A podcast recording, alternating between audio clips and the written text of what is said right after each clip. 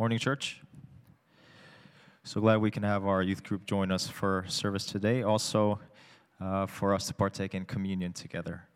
Scripture reading for today comes to us from Mark chapter 14, verse 12 through 25. Mark chapter 14, verse 12 through 25. This is the word of the Lord.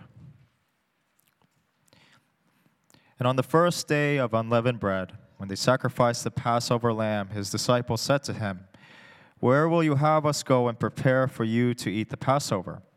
And he sent two of his disciples and said to them, Go into the city, and a man carrying a jar of water will meet you. Follow him. And wherever he enters, say to the master of the house, The teacher says, Where is my guest room, where I may eat the Passover with my disciples? And he will show you a large upper room furnished and ready. There prepare for us.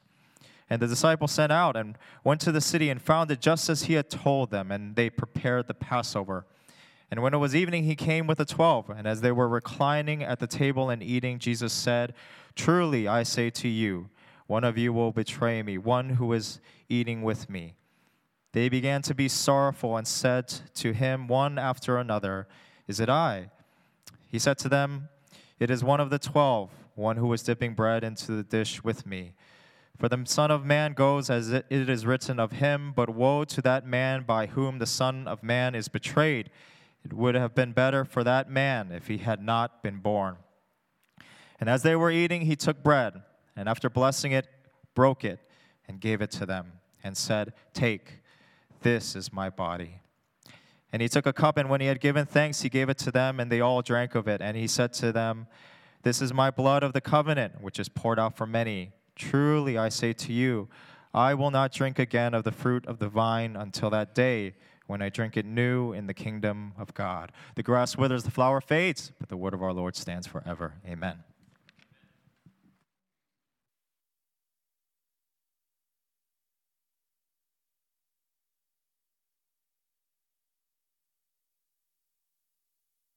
I think some mic problem. All right, there we go. Ah.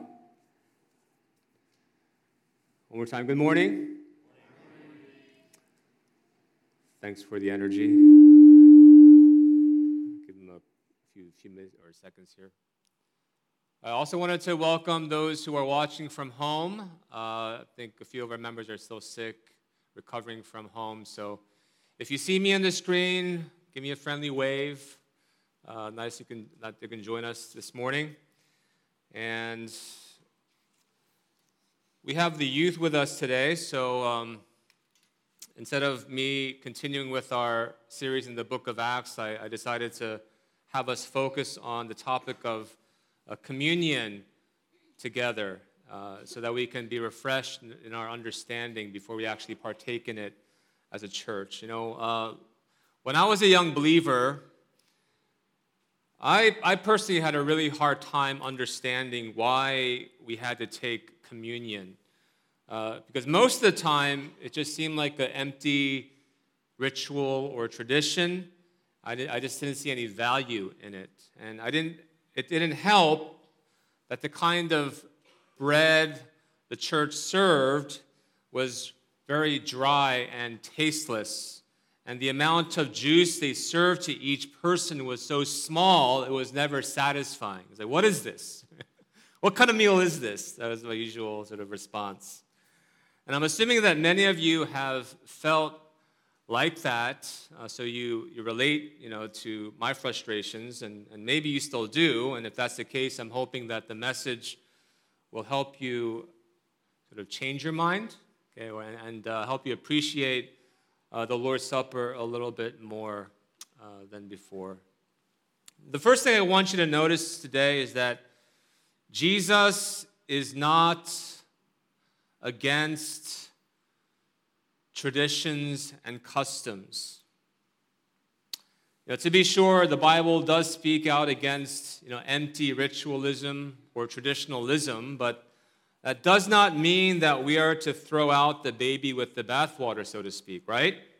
Because that's not what Jesus does. Jesus says in our passage today, Where is the guest room where I may eat the Passover with my disciples. This means that he's expressing his desire to practice a very old Jewish tradition that's been around for centuries. And what I'd like you to see today is how Jesus takes this old Jewish Passover tradition and gives it a newer meaning, a, a richer meaning. Right? He essentially reshapes the Passover and makes it into what we now call communion or the Lord's Supper. And he expects his disciples to take part in this meal even after he dies and is no longer with them. And that really is the only reason why the church has kept this practice since Jesus' death. That's the only reason? Because Jesus himself instituted this meal. And the church throughout history, in response to that, has, has rightly designated this meal to be called a sacrament because it's, an, it's, it's, a visible outward sign and symbol that points to an inward grace that God gives to us. That is the basic definition of a sacrament. And I mention this to you because I want you to know that God does value certain customs and signs and symbols. He doesn't say all these are empty and ritualistic, so just don't bother with them. He doesn't do that, okay? There are certain signs and symbols he greatly values. And if we're to be honest with ourselves, I think we'd all say, I, I get it, because we all essentially value customs and signs and symbols. It just depends on what they are. We all have those things we value. You know, what we tend to do, though, as sinful people, is we tend to overvalue the signs and symbols that the world celebrates you know, and, and I guess in this social media age, many people covet the check mark sign next to their name because that is a status symbol of the day, right? If you have that, that means you're, you're something else. Like you're, you are popular. Uh, we all know what those kind of signs and symbols are. Right? These are the things that the world values. And as Christians, we ought not to overvalue these things.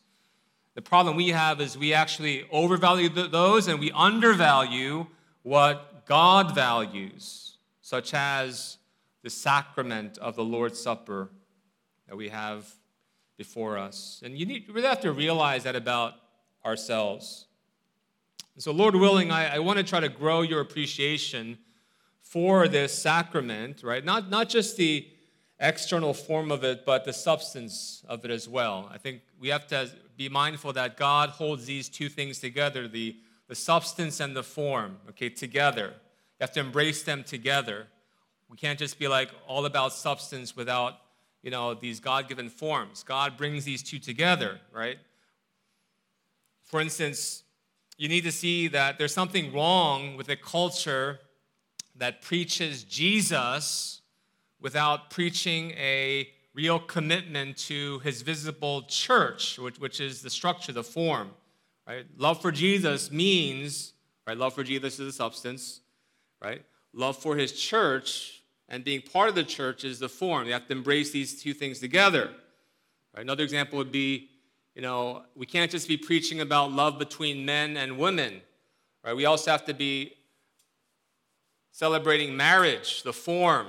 You can't, you can't just have one without the other. You gotta, gotta embrace the two uh, to make sense of Jesus' teaching. In the same way, unless the Lord says we can do without outward forms altogether when it comes to remembering his death and resurrection, we need to learn how to appreciate the Lord's Supper and seek its blessings as the church. Right? That's my just main point. One of the main points I want to make today, right? So that you can receive the additional teaching that I'm about to give to you. The, the simple outline of the message is this, and I, I will be brief today. I don't, I don't, I'm not going to uh, go too long. Uh, part one, I want us to think about what the Passover was. What kind of, what kind of meal was this? Okay, and then part two, how is the Lord's Supper different from the Passover? And then part three, how is the Lord's Supper meant to shape us? Because it is meant to shape us, right? It's meant to change us. So let's look at the Passover uh, as we begin. it's important to know what the Passover was because the Lord's Supper is rooted in this particular Jewish tradition. Right? The Passover was a, a huge deal for the Jews because it signified God's amazing deliverance from slavery from Egypt. It's a massive event in their history. You know, God, if you don't know the story, God sent a plague that was to kill every firstborn. And the only way the Israelites could survive is if they slaughtered an unblemished lamb and pour its blood over their doorposts. And God would see the blood of the lamb, and he would literally pass over their homes and spare them from death. But God also gave them specific instructions on how to prepare the lamb and what foods to eat during this Passover meal. So essentially, God established a food culture that is practiced even today among the Jews. Let me give you a flavor of what takes place during a typical Passover Seder, okay, that's what they call it, the Jewish Passover Seder, right? I'm, I'm reading from the Mishnah, which is uh, rabbinic literature, and uh, it reads like a catechism for uh, Jewish children. It's customary for the youngest child to present uh, and recite these questions. Let me just read three of them. Question one Why is it that on all other nights during the year we eat either leavened bread, right, the bread that rises, or matzah, right, the bread that's like cracker? But on this night, we eat only matzah. Well, the answer is because our ancestors could not wait for their breads to rise when they were fleeing slavery in Egypt. And so they were flat when they came out of the oven. And so they're, you know, that, that's part of their custom. That's their history. They're recalling their history. Second question Why is it that on all other nights we eat all kinds of vegetables, but on this night we eat bitter herbs? The answer is to remind us of the bitterness of slavery that our ancestors endured while in, in Egypt. One more question. Why is it that on all other nights we dine either sitting upright or reclining, but on this night we all recline? Well, answer we recline at the Seder table because in ancient times, a person who reclined at a meal was a free person, while slaves and servants stood right? And this is how Jewish families would train their children. And this is the kind of meal that Jesus probably had with his disciples. But it wasn't exactly the same kind of meal because Jesus, once again, he takes a old Jewish custom and he reshapes it to be something new. Right? Just as believers no longer keep the Jewish Sabbath on Saturdays, but now celebrate the Lord's Day on Sunday, just as the sign of the covenant is no longer circumcision, but is baptism, the church is to no longer celebrate the Passover, but is now to gather around the Lord's Supper instead. Jesus gives these things new meaning. So, part two how was the Lord's Supper different from the Jewish Passover Seder? Uh, let me point out a few things. Notice in the Lord's Supper, there was bread and wine right? But there, there is no lamb mentioned. I'm, I'm not sure exactly if it was actually served. Maybe it was, but there, there's no lamb mentioned. There's, like, where's the meat? You know, why, why didn't Jesus say, you know, pick up a, I guess, a piece of lamb, you know, and say, this is my body? He didn't do that. He took, he took bread instead. So where's the lamb? Well, I, I believe it's because Jesus wanted to show his disciples that he was the lamb that was to be slain. It was to show them that the Passover lamb that the Jews were eating throughout their history was meant to point to him, right? And that the blood that was smeared on their doorpost was essentially his blood that was shed for them. So it's just, there's no lamb mentioned. He's the lamb. Also, the bread and wine are given a richer meaning, right? The bread signifies the body of Christ, the wine signifies the blood of Christ. But it's worth thinking about you know, why it was said that they were to drink of his blood. Because you might not be aware of this, according to Old Testament law, drinking blood was banned. It was illegal for Jews to drink blood.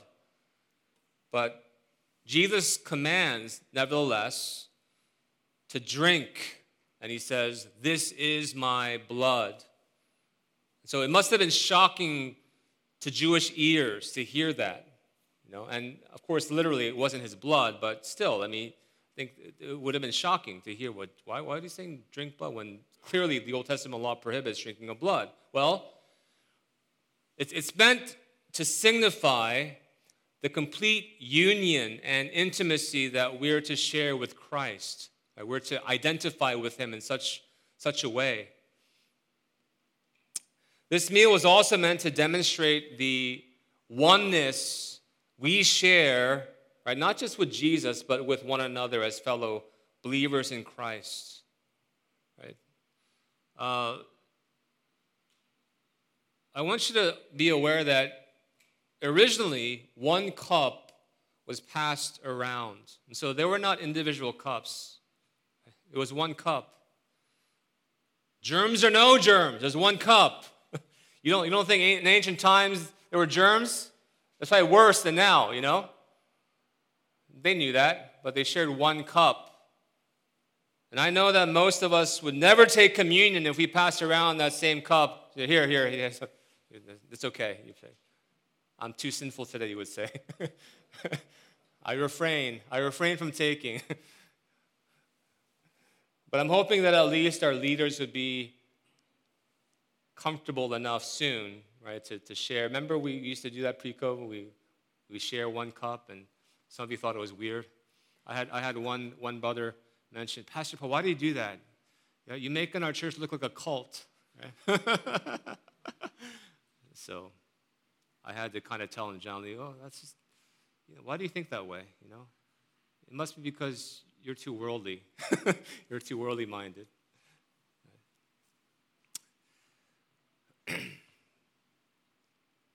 One commentator writes drinking the cup of someone meant entering into a communion relationship with that person to the point that one shared that person's destiny, good or ill.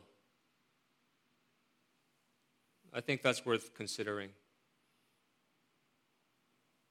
I remember uh, a few weeks ago, my brother in law visited, and we were at Seoul eating. Um, I forget what it was. We were sharing something. We were sharing like an item of food, and uh, I basically said, "Oh yeah, let's let's share together." And there was like really, you know, there was some awareness that we'd be sharing germs, but like, let's do it together, right? And and the the spirit was, we live together, we die together, right, brother? that that was the spirit, and it just seemed it seemed right, right, to say that at the time, right? That that's that's closeness of family. You know, we expect that from family. So every time you take the cup, Right? You're saying, I am willing to share in the sufferings of Christ and follow him even unto death. But not only that, I am willing to share in the destiny of these brothers and sisters of mine. Right? Is that how you view the church? As your family? That's how Jesus viewed the church.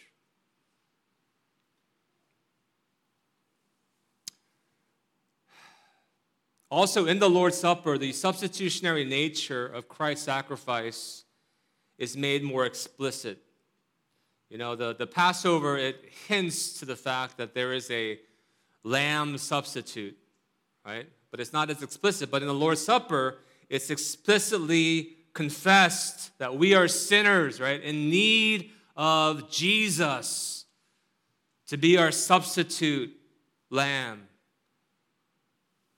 I'm not sure if you ever thought of love in these terms, but it's been said that the best form of love is always substitutionary in nature. The love is substitutionary. I know that doesn't sound all that romantic, but it's an important concept to consider. One pastor put it this way, um, and I'll, I'll give you also an illustration for the sake of our teenagers here. I think you'll relate to this really well. But uh, he said, you, you have never loved a broken person or a guilty person or a hurting person except through substitutionary sacrifice. And here's what he means. All right, think about this example. You were the cool kid in high school, right? Are you? Well, let's assume that you are, okay? You're the cool kid in high school, and whenever you step into the cafeteria, you would notice all the geeky kids who haven't experienced puberty yet sitting in the corner all by themselves. And nobody likes them or wants to be like them. They're, treat, they're treated like lepers, essentially. But the gospel compels you, that was an accident, but the gospel compels you to reach out to them, and so you do. Then what happens? Well, of course, the mean girls come over to you and say, what are you doing with them? You can't be one of us and also be one of them at the same time.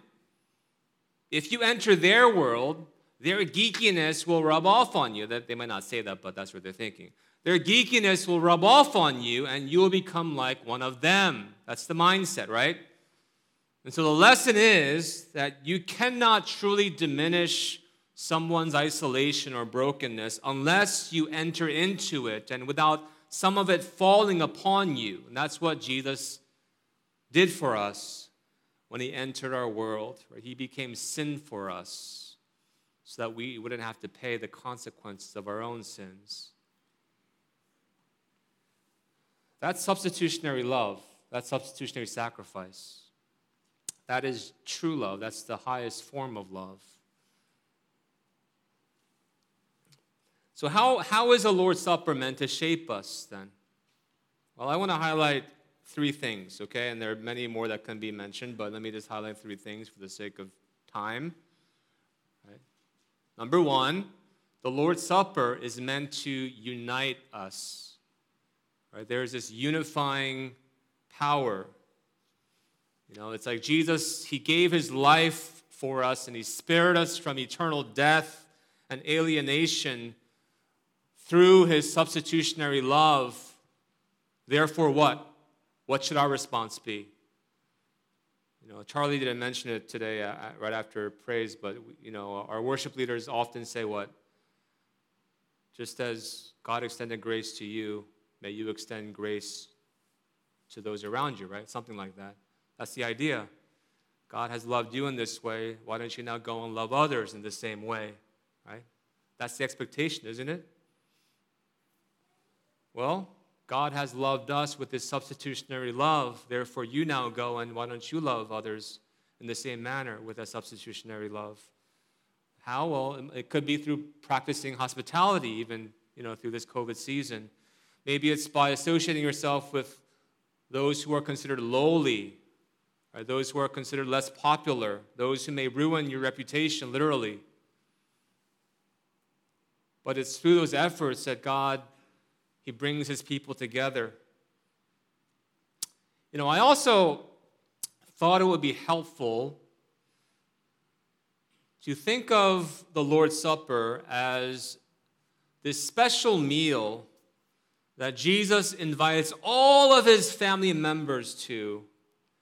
You know, this is truly meant to be a special occasion. Think of, think of this picture of Jesus sending out invitations to every family, right, every individual who's part of his family, no matter where they may be in the world. I think you can relate to this example because don't your parents do this? Right? They, they invite you, no matter where you may be in the country. You know, maybe, maybe you're at school, I don't know, maybe you're just working in a different state, but on Thanksgiving Day, right, what happens? They invite you to come and share in this special meal so that they can celebrate together as a family. And even if you're living in a different state or going to school somewhere else, you're busy with your lives, I bet that most of you would do whatever you could do to make it to that special family meal. Right? You would never dare say, you know, Thanksgiving dinner with the family is just as good over Zoom. I'm going to zoom in and celebrate. You know, it might be better than not zooming in, but it's just not the same thing, you see.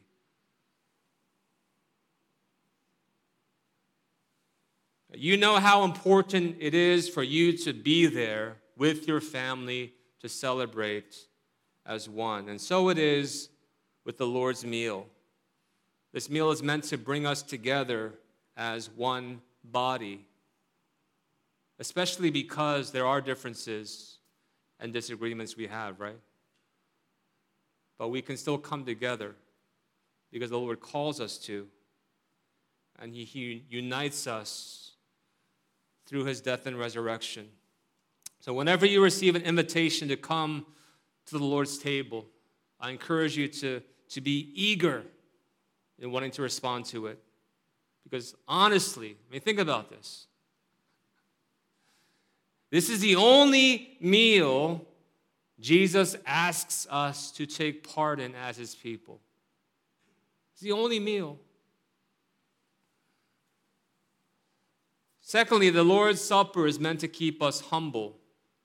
You know, the Lord's Supper has a, this, this somber element to it, doesn't it? Since it reminds us that Jesus died for the wrongs we committed.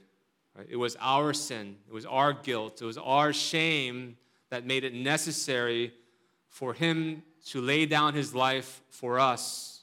And that's why we, we approach the table with humility. You know, we, we, we're called to examine our hearts and repent of our wrong trusting in the Lord's mercies over us. One commentator, it's the same commentator I'm quoting from, uh, he writes, when the Lord's Supper is served at the end of the worship service, people may examine their watches more than their hearts. But Mark's account of the Last Supper should jolt us awake. We should all be humbly aware that if one of the twelve could betray Jesus, every Christian has that potential. We are worthy of the Lord's Supper when we recognize how unworthy we actually are. And we feel its power when we also recognize that Jesus died for us and accepts us in spite of our unworthiness. So the Lord's Supper is meant to humble us in this way, remind us who we are and what we truly need. Thirdly, the Lord's Supper is meant to nourish our faith by drawing our attention to the future heavenly banquet that is to be enjoyed in the life to come. It's meant to nourish us. Right? Do you believe that? That as you come, that this table is meant to nourish you. You know, the Lord's Supper looks forward to the heavenly banquet that the Lord is preparing for us. That means that there's going to be no greater meal than the one that we will get to enjoy in heaven one day. I can't wait. But in the meantime, he calls us to gather around a rather humble table consisting of the most common, I would even say, most boring food items. But, you know, the big reason why the table is so humble is so that this table could be made accessible to everyone, regardless of their social status. In other words, this table is not just for the rich, but it's also for the poor. Anyone can afford it. Right? No one is to be kept away, and no one is to be left out. And so for us, this means, I believe, that on this side of heaven, think about this with me. I think this is important to know. We are not to make our Christian fellowship mainly about the food we serve. Our Christian fellowship is meant to be centered around the Lord primarily, right? And it's meant to be about the people that we're called to share the food with. It's not meant to be about the food primarily. And this is easier said than done because, as you all know, good food is, is so powerful. Like, good food is wonderful. Good food is celebrated everywhere. Everyone loves good food. You know, everyone's meal of choice has everything to do with the taste and the quality of the food being served. You know, I, I personally believe that everyone essentially has their own version of the Lord's Supper. You know, the meal you choose to have as your very last meal before you die is guess that that's your Lord's Supper. Right? That's your version of the Lord's Supper. Right? What would that meal be? What would your last meal be? For me, it would be the best quality sushi I could find and a good bowl of bun bo Hue. Right? That, that's my version of the Lord's Supper. That's my best meal. And after that meal, I will be able to die in peace, I think. But in contrast, right, honestly, this is important. In contrast, the Lord's table reminds us that our fellowship is not meant to be mainly about the food being served before us, but rather about the Lord, okay, and the hope we have in the life to come, which is sometimes described as the great heavenly banquet that we're to enjoy. That day is coming, but in the meantime, we gather around a humble table so, brothers and sisters, as you approach this table today, I ask you to come not because the bread is freshly baked and delicious, because it's not. I ask you not I ask you to come not because the wine is of high quality. It's not. But I ask you to come in faith. I come to the table trusting that the Lord is good, that He is good, that he delights when his people eagerly respond to his invitation and come together as one, wanting, right, yearning, desiring to be nourished by his grace more than anything else. And if you're not yet old enough, or if you have not yet been through the confirmation process, if you're a youth member, then I, I pray that you would be eager to to go through that process soon and, and uh, take part in this table with the rest of the church. Let's pray together. Lord Jesus, one of the last things you said to your disciples before you went to be seated by your Father is that they are to love one another as they've been loved by you. And, and the last meal you shared with them was not some individual happy meal, but it was a family style meal that was meant to display their oneness the unity they share with you and with one another. So may our gatherings, especially the way in which we worship as a body and break bread as one fellowship, properly reflect this unity that you've established through your death and resurrection. Your body was broken so that we could be made one. We thank you for this grace and we trust in your saving work to bring about a greater unity among us as your people. In Jesus' name we pray. Amen.